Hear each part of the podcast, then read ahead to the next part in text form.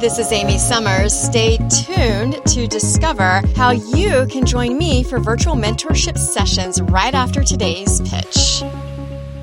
Being direct and straightforward doesn't always work with everyone and in every situation. Before you bulldozer your straightforwardness into every situation, find some common ground. In any situation, your ultimate goal should be to communicate with your teammates, friends, and family members effectively.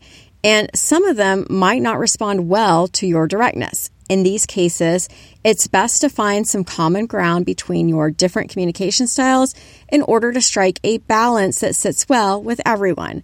For a naturally direct person, tailoring your approach might make you feel like you're conceding or giving in to a sugarcoating trap.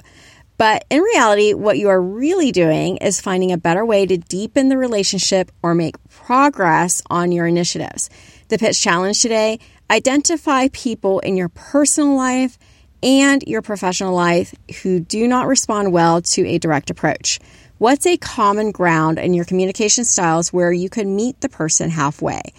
How will this make your communication more effective with this person?